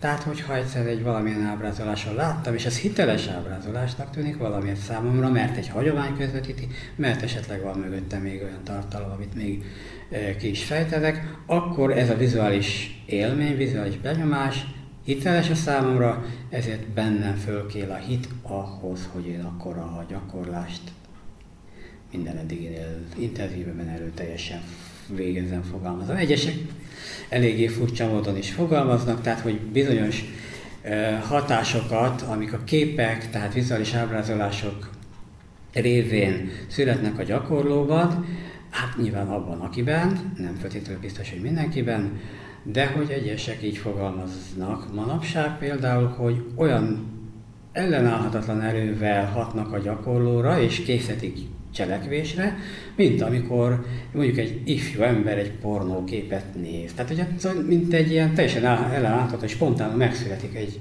egy valamiféle válaszreakció arra, amit tapasztal. Egyszerűen így próbálják érzékeltetni egyesek ezt, hogy ezek a vizuális ábrázolások, mondjuk a buddha képek olyan erővel jelennek meg a gyakorlóban, hogy egyszerűen egy ellenállhatatlan, kikerülhetetlen spirituális irányba és cselekvés irányába ösztönzik és léptetik az illetőt. Uh-huh. Tehát, hogy ez, ez tulajdonképpen nem csak illusztrálása valamiféle egyébként filozófiailag megfogalmazott gondolatvilágnak, hanem önálló módon egy tanítási módszer. Uh-huh. És van tulajdonképpen egy harmadik, ami megint igaz, hogy kicsit később lesz talán ennyire autonóm tanítási eszköz és móddá, de ami megint csak korai időktől kezd megjelenni, majd egyre nagyobb hangsúlyt kap, és a tibeti buddhizmusban rendkívül hangsúlyosabbá, és ez pedig ugye a rituáléknak a, a szerepe. Tehát magyarán a rituálék egy nyugati számára hát olyan esetleg inkább fölösleges, vagy érthetetlen, vagy értelmezhetetlen, vagy miért is kell ezt csinálni, benyomást keltik, viszont annak számára, aki egy, és akkor nem feltétlenül nyugaton élő törekvő, hanem mondjuk ennek a Vajrajánának, a tibeti buddhizmus gyakorlás ott a helyszínen gyakorló számára, ez maga a gyakorlási mód, mert ő a testében éli meg, hogy 111 ezer, 111-szer leborul, és akkor ebben belső változások energetikailag mindenféle szinteken netángyógyulások létrejönnek. Számára ez egy tényleges gyakorlás, egy önálló autonóm módja a gyakorlásnak, és nem valamiféle mellékes, hát na akkor vannak ilyen fura, üres formalitások is, tehát nem ez a jellegzetesség az, ennek a gyakorlónak a számára, hogyha ez a törekvés. Hát meg is fogalmazódik az, hogy az igazi buddhista az, aki a rituálékat végzi, és tulajdonképpen más nem is, tehát tulajdonképpen tibeti buddhizmusnak van egy ilyen nagyon jellegzetes vonása, bárha ez viszonylag későn jön ebben a formában létre, hogy ennyire autonóm, mint egy tanulási, tanítási módszeri válik, de ez viszont így van. És ha már itt tartunk, tulajdonképpen vizsgálták a nyugati kultúrában élő buddhista gyakorlók között is ennek a rituáléknak a hatását, hogy ez hogy működik náluk. Azt találták, és akkor lehet, hogy erről is volt már valamennyire szó, hogy egy részük számára a rituáléknak a jelentését, értelmét el kell magyarázni, hogy ezt most azért kell így és így csinálni, így és így tartani a kezedet, ennyiszer és ennyiszer leborulni, bármit is csinálni, vagy valami mantrát zengetni, mert. És akkor elmagyarázzák, hogy miért. És akkor az illető azt mondja, hogy ja, most már értem, hát most már számomra nem értelmezhetetlen, értetlen érthetetlen formalitás, most már tudom mi ez és miért, most akkor megvan a, hát mondjuk ilyen randa szóval kognitív ismerete a dologról, tehát megvan az, hogy mire jó, értem, megvan az értés, csinálja ezért, most már értem, mit látja csinálni, és hogyha csinálja, akkor létrejön egy érzelmi kapcsolat ahhoz, amit ő csinál, és innentől kezdve ez az érzelmi kapcsolat egy idő után tulajdonképpen akár egy ilyen fölismeréshez, belátáshoz is kötődhet, hogy jó, hát akkor mondjuk a testem az tulajdonképpen gondolkodik, meg hogy sok mindent ki lehet belőle olvasni, bányászni, stb. A másik része az, hogy a társaság egy másik csoportja inkább pszichomotorikus, tehát hogy magát a, a mozgást, a, a testi kivitelezését tartja fontosnak egy rituálé végrehajtása során, mondjuk leborulás, vagy a mantrazengetés, vagy bármi hasonló rituáléról van szó, az Isten mencs, hogy bárki is elkezdje nekem magyarázni, hogy miért is kell nekem csinálni, nehogy már, ez ő zavarná. Tehát ő neki viszont az a fontos, hogy ő neki testélmény szintjén ez hogyan jelenik meg, a mozgás kivitelezésében milyen élményeket jelent. Ettől ő ezt átéli, ettől ő ezt megéli, ezért benne egy érzelmi viszonyulás alakul ki ahhoz, amit csinál a rituáléhoz. Innentől kezdve jöhet akár egy olyan felismerés, hogy ja, hát hiszen a testem, az tudom, tulajdonképpen ez egy tudástár. Tehát valójában ugye a nyugatiaknál ez egy elég jól tetten érhető, hogy van, tud itt is működni a nyugati kultúrában, hogyha valaki buddhista gyakorlatokat ritualizáltan végez, vagy éppen tulajdonképpen szinte meghatározóan csak rituálékat végez, de többnyire nem erről szólt a felmérés, hanem mondjuk egyébként meditációs kurzusokat végzők, vagy hát hosszabb időn keresztül, éveken keresztül meditációt gyakorlók körében végeztek ilyen felméréseket, akiknél egyébként hát nem csak a meditáció volt a gyakorlás, hanem ahhoz kapcsolódóan különböző rituálék is. Tehát magyarán akkor úgy tűnik, hogy a korai időszaktól kezdve a mai napig ez három fő jellegzetes tanítási, tanátviteli, tanátadási módszer tulajdonképpen egyenrangúnak tekinthetően jelen van. Gondolati, fogalmi, filozófiai, akkor ugye a érzelmekhez talán, vagy energiákhoz kötődő, szimbolikus, képi világhoz kötődő, és akkor a ritualisztikus kivitelezés, gyakorlás. Ezek tűnnek így eléggé meghatározónak. És akkor kinél? Ugye egy gyakorlás, vagy egy gyakorlat többnyire komplex a legtöbb esetben, és... Hogy értjük azt, hogy Hát úgy értem, hogy nem csak meditációból áll, hanem meditáció mellé rituálét is tesznek, nem csak adott esetben képi megjelentést megjelentést is tesznek, ábrákat, bodhisattva alakzatokról, meditációt, vizualizációt, vagy éppen, hogy nem csak ugye rituálét végez, hanem, tehát hogy nem egyik vagy másik az előbb említett háromból kizárólagos, van olyan is persze, ami tehát csak a rituálét ő, tekinti gyakorlásnak, és hogyha ezt nem érti, vagy nem tudja, hogy mit csinál, miért csinálja, akkor tényleg marad formalitás, tehát ez tulajdonképpen egy lehetőség a gyakorló számára, hogy vagy az egyik, vagy a másik végén megfogva a dolgot érte, tehát hogy ahogy az előbb elmondtam, elmagyarázzák neki, hogy ez mire jó, és akkor kötődik most már érzelmileg is mm, hozzá, mit ért és csinál, vagy a másik, hogy fizikai kivitelezés oldaláról megragadva. De hát akkor van ebben egy ilyen lehetőség, hogy csak egy rituálét végez valaki, mint ahogy nyugaton például most hirtelen ez jut eszembe, az amitizmusban, Amitabha Buddhának a japán ö, nevének a recitációjánál az Amida, Námo Amida Butsu, Námo Amida Butsu, hogyha ezt recitálja valaki és semmi más nem csinál, akkor ez ebben a szemléletben, ebben az iskolában már egy megvilágosodáshoz vezető gyakorlás. Semmi más, csak hogy recitálni, recitálni, recitálni ezt, hogy tisztelet, amit habitának, tisztelet, amit tisztelet, amit és akkor semmi más. Tehát, hogy különböző módjai lehetnek ennek a kizárólagosságnak is, de ezt mondtam az előbb, hogy valójában a legtöbb esetben nem egy vagy két tényezőből áll a gyakorlás, hanem mindegyik komplexebb ennél. Azt akartam megkérdezni, mert használjuk ugye a rituálés szót, vagyis pontosabban te használod, hogy, hogy akkor mi a rituálénak a, mondjuk így pontos, pontos megfogalmazása, tehát hogy mit hívunk most rituálénak, mert hirtelen ugye a mantrajánát is raktuk, most úgy tűnt ugye a Namo Amida Butsu mantrája kapcsán. Mi a rituálé? Hát erre mondjuk körülbelül 25 válasz lehetséges.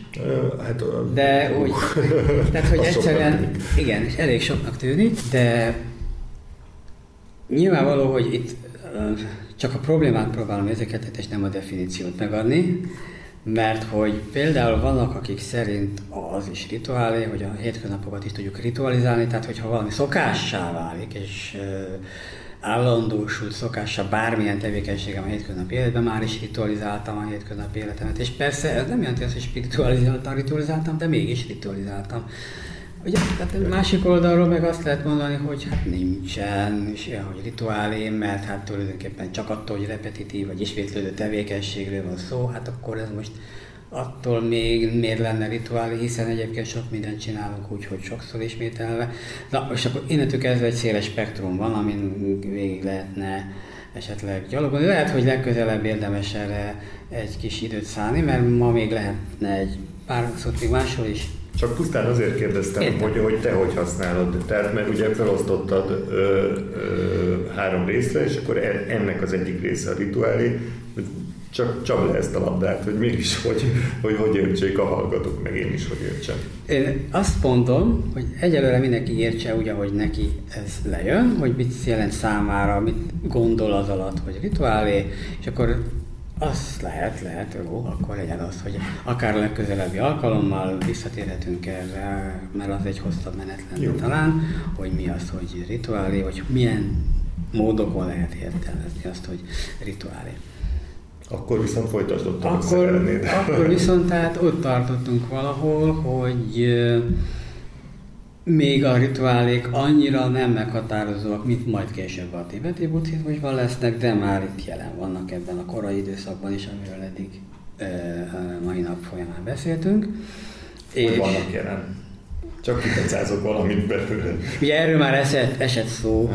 hogy például a világiaknak volt a, úgymond feladata az, hogy a stupákat gondozzák, tehát a buddha fizikális testét gondozzák, mármint hogy a relikviáit, és akkor innentől kezdve a buddha testet ápolják, míg a tan testét pedig a szerzeteseket, azért ők felelősek. Tehát például ilyen módon, és akkor ennek mindenféle módjai lettek a tánctól, énekléstől kezdve. De például a szerzetesek ellátása is akár egy rituálé lehet, vagy az egy másik praktikus Ezt lehet, hogy már megbeszéljük legközelebb, okay. mert ez tényleg egy repetitív, ismétlődő, ismétlődő dolog, hogy most akkor reggelente kiáll a világi, és ott várja a finom étellel a szerzeteseket, hogy na most akkor megjönnek. Igen, ennek is lehet mondani, hogy van ritualisztikus eh, jellegzetessége. De hogyha ez ilyen érdekesnek tűnő kérdés, akkor térjünk majd rá legközelebb, okay, hogy. Eh, sokféleséget megpróbáljuk kicsit összeszedni.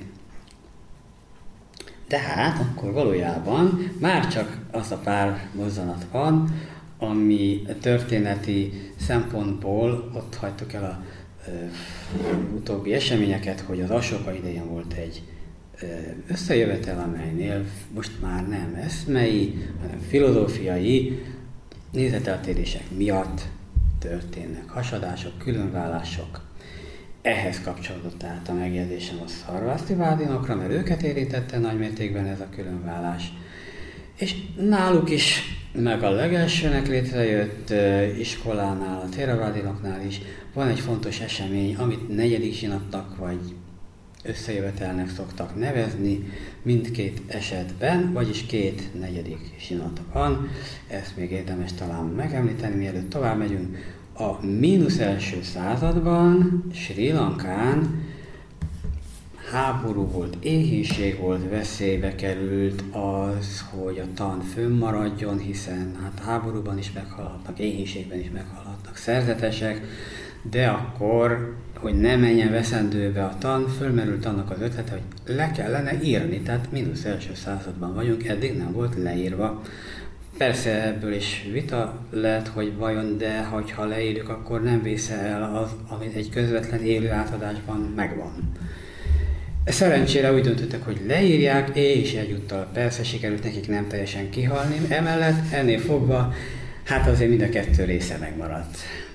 Tehát innen számíthatjuk azt, hogy a mínusz első században az általunk ismert úgynevezett páli kánot, páli nyelvű kánont leírják a vala három résszel, vagy kosárral, ha úgy tetszik, hogyha a bevált terminológiát használom, hogy a fegyelmi szabályok kosara, vagy gyűjteménye, a tanítóbeszédek gyűjteménye, vagy tanbeszédek gyűjteménye, és a filozófiai értekezések gyűjteménye. Utána még egy kicsit, egy-két száz éven belül ezt követően még bizonyos kiegészítések, újabb szövegek bekerültek a gyűjteménybe, de utána gyakorlatilag attól kezdve ma az úgynevezett pálikánon változatlan.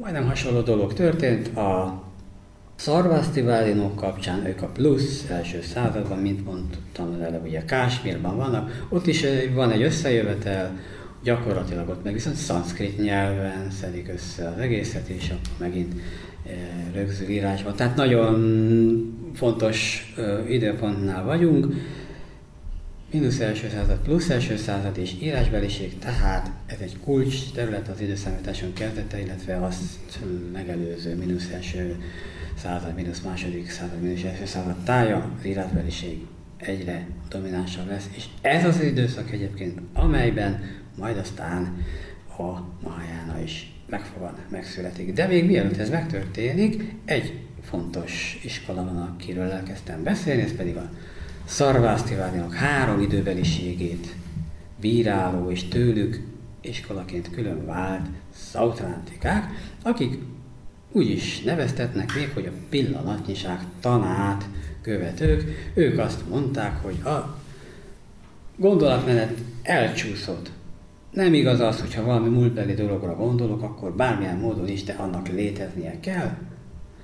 Az rendben. Az emlékezés az nem valódi forrása az igaz ismeretnek, vagy a spekuláció, előre gondolkodás, képzelés, képzelet nem igaz forrása az igaz ismer, nem valós forrása az igaz ismeretnek, tehát az sem valóságos dolgokról szól. A valóság elemek azok csak itt és most pillanatban léteznek.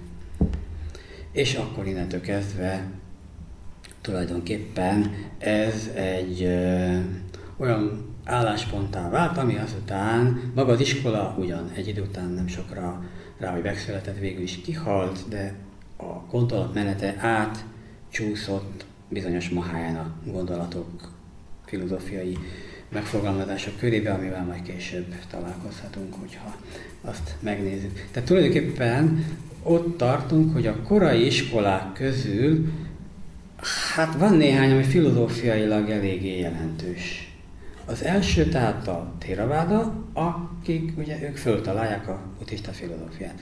A másik a Szarvásztiváda, akik ezt valamilyen módon módosítják, variálják.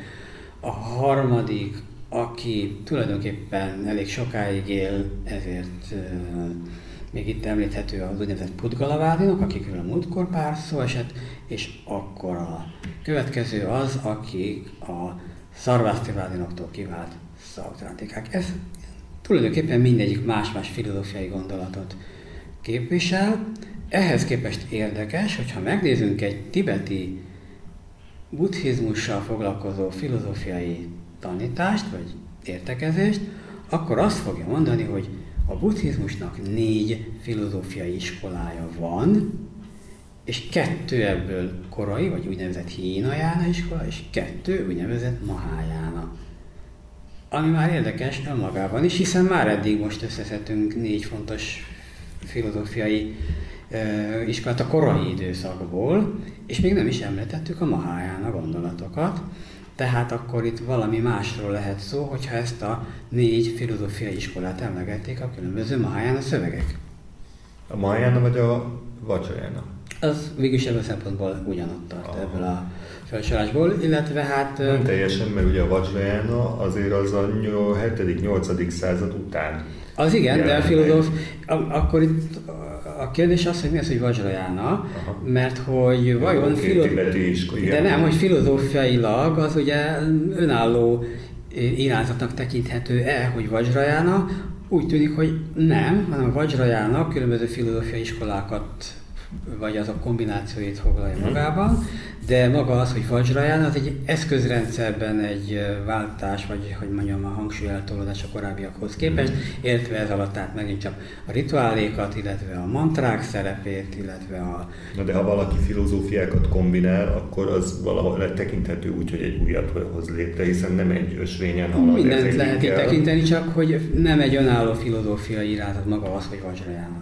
Hm hanem az a Mahaján. Mahajánának a felhasználása, Mahajána az eszméknek, filozófiáknak a használata, és nem is kell feltétlenül vajzsánának lenni, hogy különböző iskolák filozófiai gondolatai kombinálódjanak, hát ahhoz azért maguk a Mahajána követői is elkövetnek ilyen tetteket, hogy átvesznek másoktól gondolatokat. Tehát ahogy te szoktad mondani, mínusz százban tartunk, és van négy filozófia, hát, elkülöníthető filozófia nem, nem, nem, nem, nem, nem, nem, nem. Pontosítok, tehát hogy mondjuk eljutottunk időszámításon egy tájékára, uh-huh. és ott tartunk, hogy a korai iskolák, tehát eddig még, vegyük úgy, hogy még nem született meg, de nagyjából ebben az időszakban fog megszületni a Mahájának. Természetesen teszem hozzá a Mahájának követő, azt fogja mondani, már a buddha tanítása is Mahájána tanítása, de ettől most pillanatra tekintsünk el.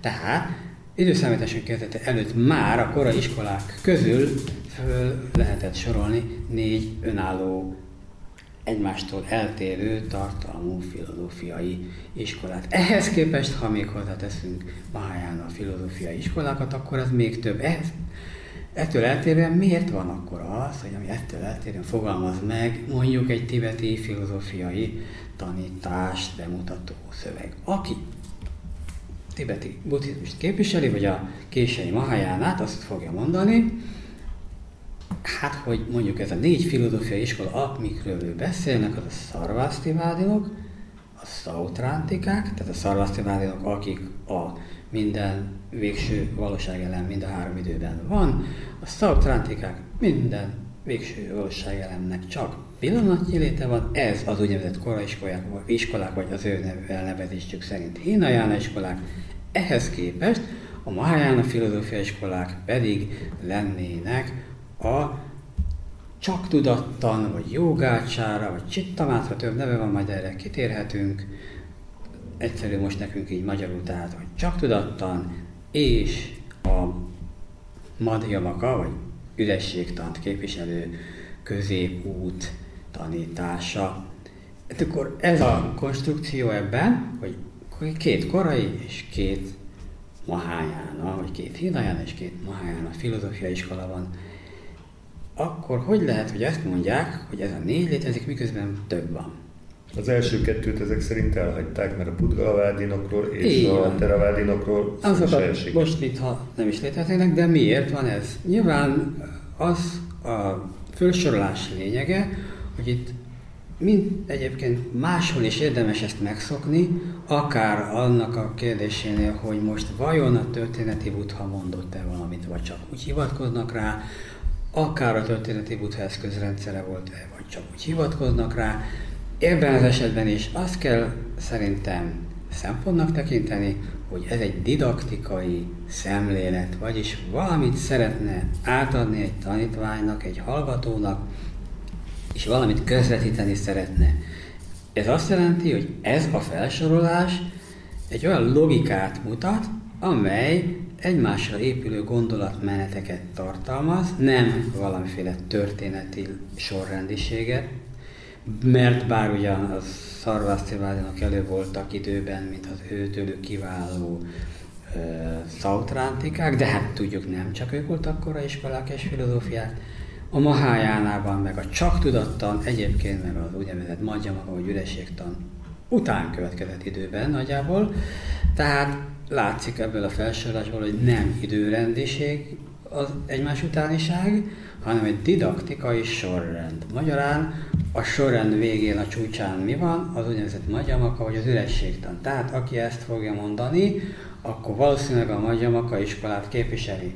És annak a logikája az, hogy akik előtte megfogalmaztak bizonyos filozófiai gondolatokat, azok gondolat sora hogyan épül egymásra, illetve hogyan kritizálja a későbbi, hát a felsorolásban későbbi, most nem időrendben, későbbi, hogyan bírálja az előzőt, és annál hogyan magasabb rendű, tehát egy hierarchikus felsorolás ez, hogyan, értékrendbeli felsorolás, hogyan magasabb rendű a később említésre került iskola. Tehát tulajdonképpen ez egy didaktikai rendszer, amelynek az a lényege, hogy a közvetlen érzéki tapasztalással megfogható valóságból kiinduló szarvászti vádidok, mondjuk így ilyen realista, hát olyan értelemben realista, hogy a valóságelemek, végső valóságelemek valóban létező entitások, bárha csak pillanatnyi léttel bírnak is, ettől hogyan jut el valaki gondolatilag, adott esetben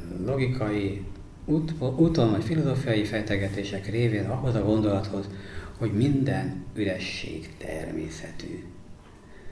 És akkor tulajdonképpen ennek az útvonalnak a demonstrálása, tehát ez egy didaktikai felsorolás ilyen módon, az a egymás utánisága, ahogyan ezt a négy iskolát, és ezért lényeges nekik ez a lény, mert négy, mert hogy a többi iskola ebből a szempontból most kicsit kilógna ebből a logikából.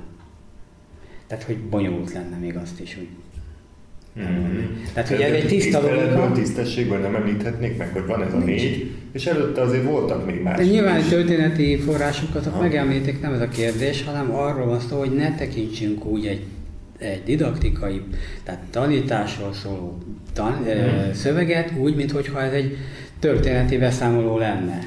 Na hát ezt így felfogtam. És akkor, de hogyha nem keverjük össze, akkor nem, nincs ebből semmi probléma. Mert egyébként még jó, hogy tudnak másokról is, persze. Uh-huh. Csak hát ez fontos, hogy akkor ezt, amit az előbb említettem, azért említettem, hogy ezt vegyük észre, hogy nem azonos a történeti, filozófiai, filozófia történeti felsorolással, ez az egész didaktikai szándéka van, még egyszer mondom. Úgyhogy Hát mondjuk egy nagy ugrással, röviden, röviden tudom zárni, mielőtt aztán majd legközelebb folytatjuk, azzal, hogy ha, és akkor majd ebbe az irányba is kicsit kinézünk a legközelebbi alkalommal, hogyha mondjuk a szarvaszti vádilok azt mondják, hogy minden végső valóság elemnek egyedi és csak rá jellemző önléte, öntermészete szvabhávája van, akkor az lehatárolja, elhatárolja a valóság elemeket egymástól. Határokat húznak ezáltal a végső valóság elemek közé. Ehhez képest egy Mahájana gondolat azt mondja, hogy minden végső valóság elem öntermészete azonos. Az előző azt mondta, hogy különbözők egymástól, mert a Föld szilárd, de semmi más nem szilárd, a tudat megvilágító, de semmi más nem meg. Tehát pont a különbségeket hangsúlyozza. A Mahayana azt fogja mondani, van egy ilyen szöveg szó szerint, ami azt mondja, hogy minden valóságelem öntermészetes szvabhávája azonos. Tehát magyarán nem azt keres, hogy mi a különbözőség a különböző dolgok, eltérően tapasztalható dolgok között, hanem azt keresi, mi az a közös, közös lényegiség, amely mindegyikben megtalálható. És erre azt fogja mondani, hogy ja, hát kérem, ez nem más, mint az üresség. Na most, hogy ez mit jelent, na ez már bonyolult kérdés, ezt majd akkor legközelebb megnézhetjük. Köszönöm szépen a beszélgetést, meg ezt a tanítást is. Hát nincs mit nem. Dehogy nincs. Köszi azért. Köszönöm szépen én is a lehetőséget.